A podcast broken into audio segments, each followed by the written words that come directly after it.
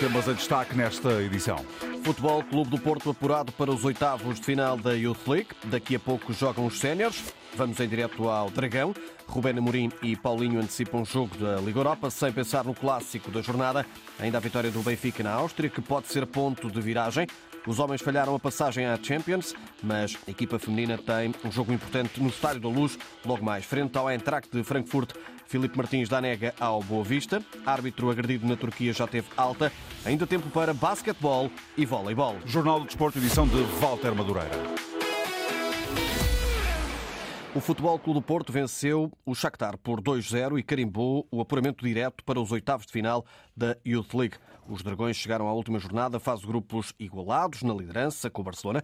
O conjunto portista precisava de, no mínimo, igualar o resultado dos catalães diante do Antuérpia. E assim foi. Nuno Capuz, técnico dos jovens Dragões, considerou merecida a vitória desta tarde. Acho que a vitória é completamente justa eh, e é muito mais próximo daquilo que é a nossa identidade de jogo e estes miúdos sabem perfeitamente que estamos quatro ou cinco gerações nesta equipa, portanto eles são os responsáveis por, por toda a formação do futebol do Porto, eh, mas eu acho que eles mereceram e quando eles jogam desta maneira eu acho que é um prémio justo.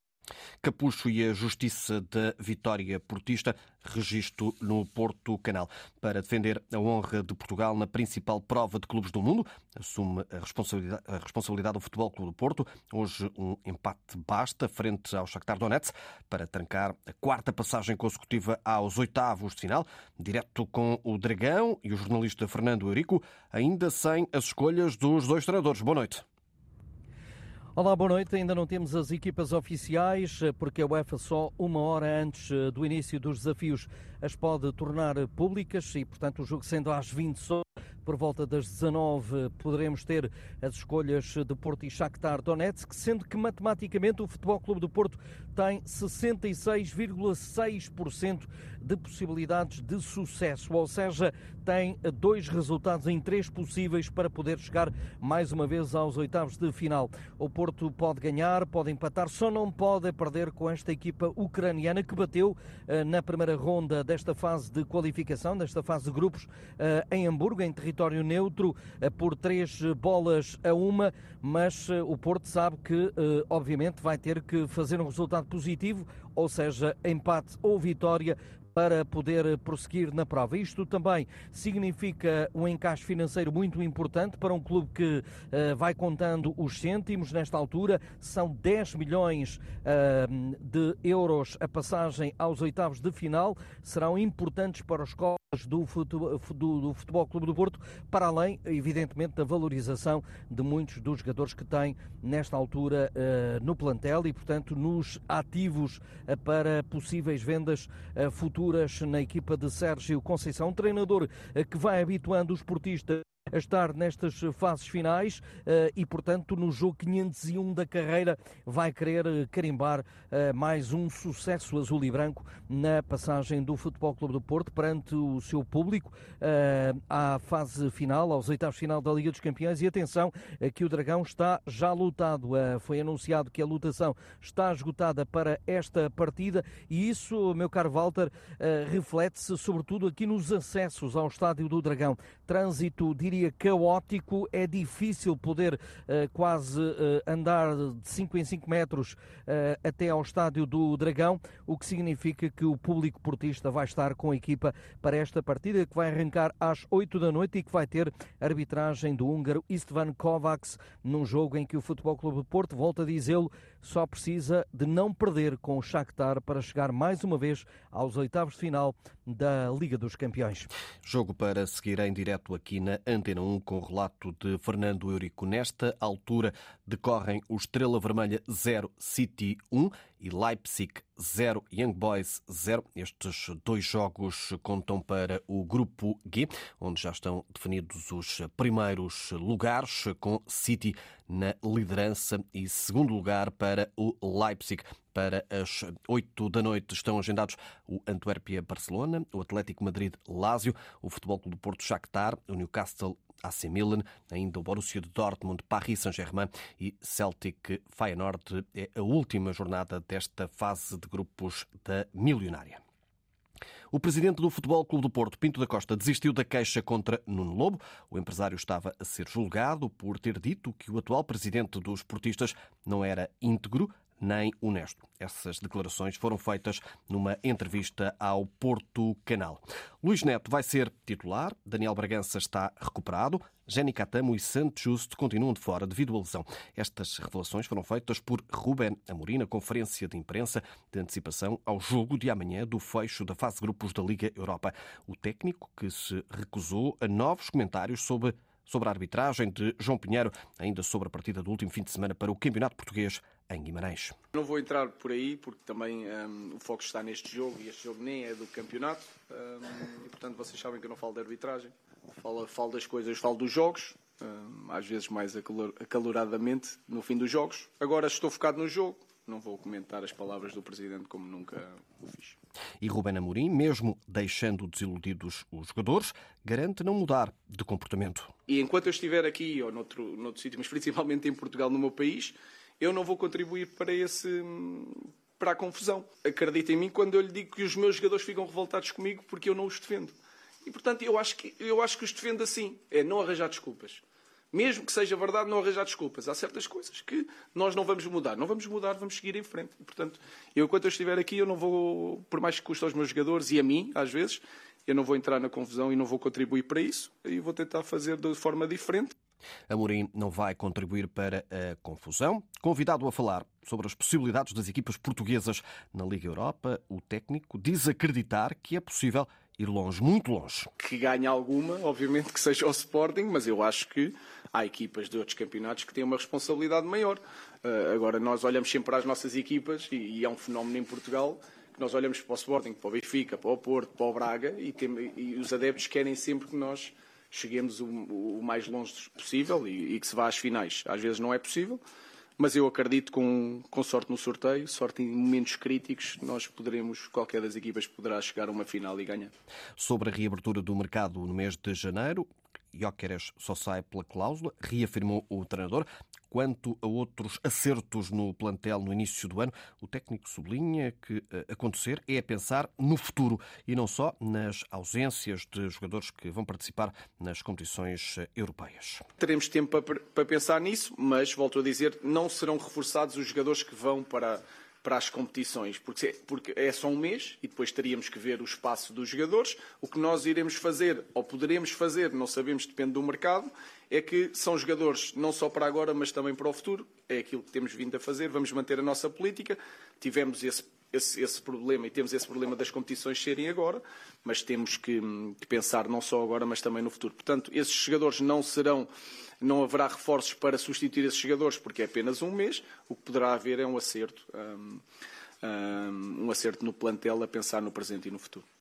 O desafio com o Sturm Graz surge antes da recepção ao Futebol Clube do Porto para o campeonato, sem que isso mude o foco dos jogadores. A garantia de Paulinho. O jogo do Porto não tem impacto nenhum para nós, eh, não está na equação. Eh, nós só nos interessa o jogo da amanhã, ganhar amanhã e basicamente é isso. Nós, jogadores, temos que, que estar motivados todos os dias por, por representar o Sporting e é isso que vai acontecer amanhã. E a entrega neste desafio das competições europeias vai ser total? Nós não vamos tentar, nós vamos meter o pé amanhã de certeza absoluta uh, e, e, vamos ao nosso melhor sem pensar mais nenhum jogo. Uh, não faz sentido porque quem já anda aqui há algum tempo que sabe que, que independentemente de jogarmos com o Porto na segunda-feira, um mau jogo amanhã é, é mau para nós, é mau para o clube, portanto uh, temos que entrar para ganhar, vamos entrar para ganhar e vai, vai estar toda a gente no, no limite, sem pensar em mais nenhum jogo.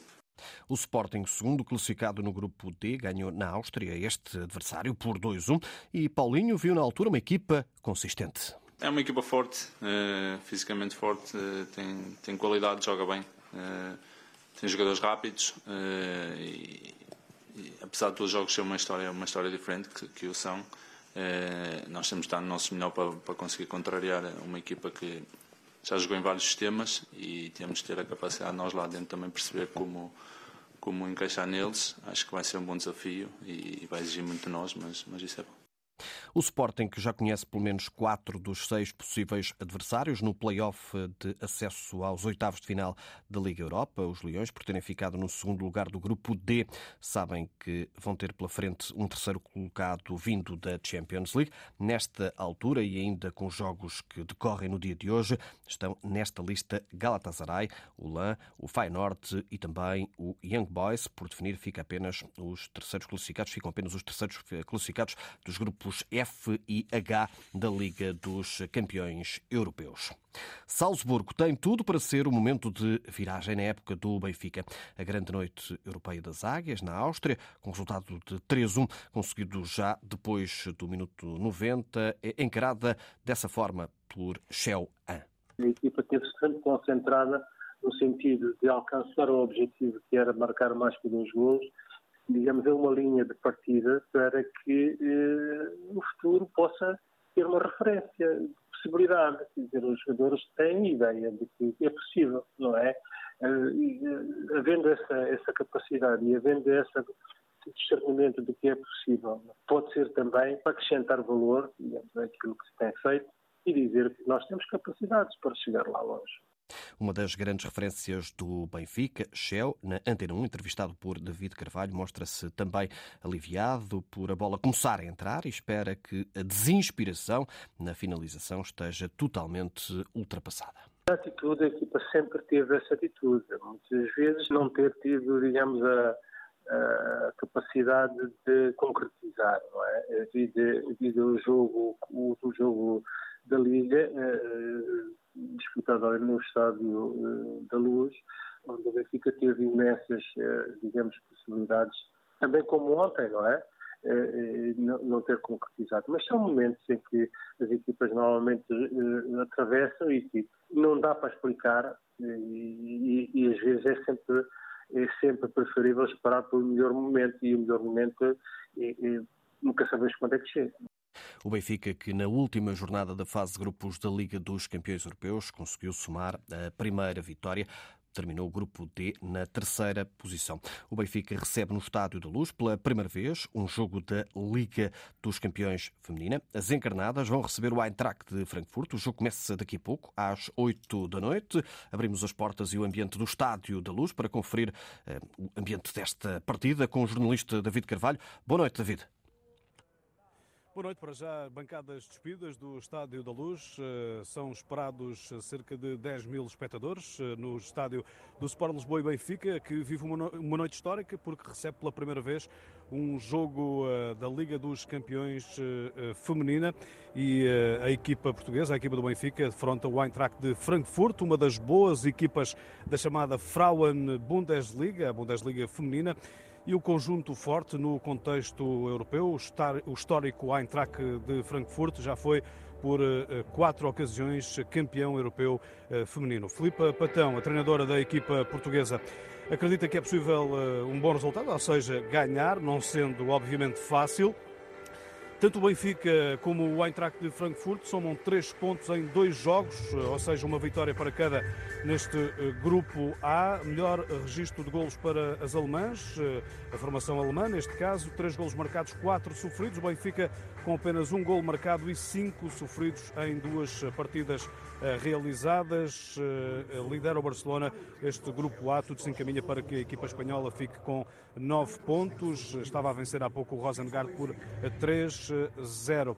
O Benfica que procura tornar-se na primeira equipa portuguesa a chegar aos quartos de final desta eh, competição eh, feminina, a Liga dos Campeões eh, feminina. Apita este Benfica em traque de Frankfurt, a inglesa Rebecca Welch. O jogo começa às 20 horas. E que será acompanhado por David Carvalho.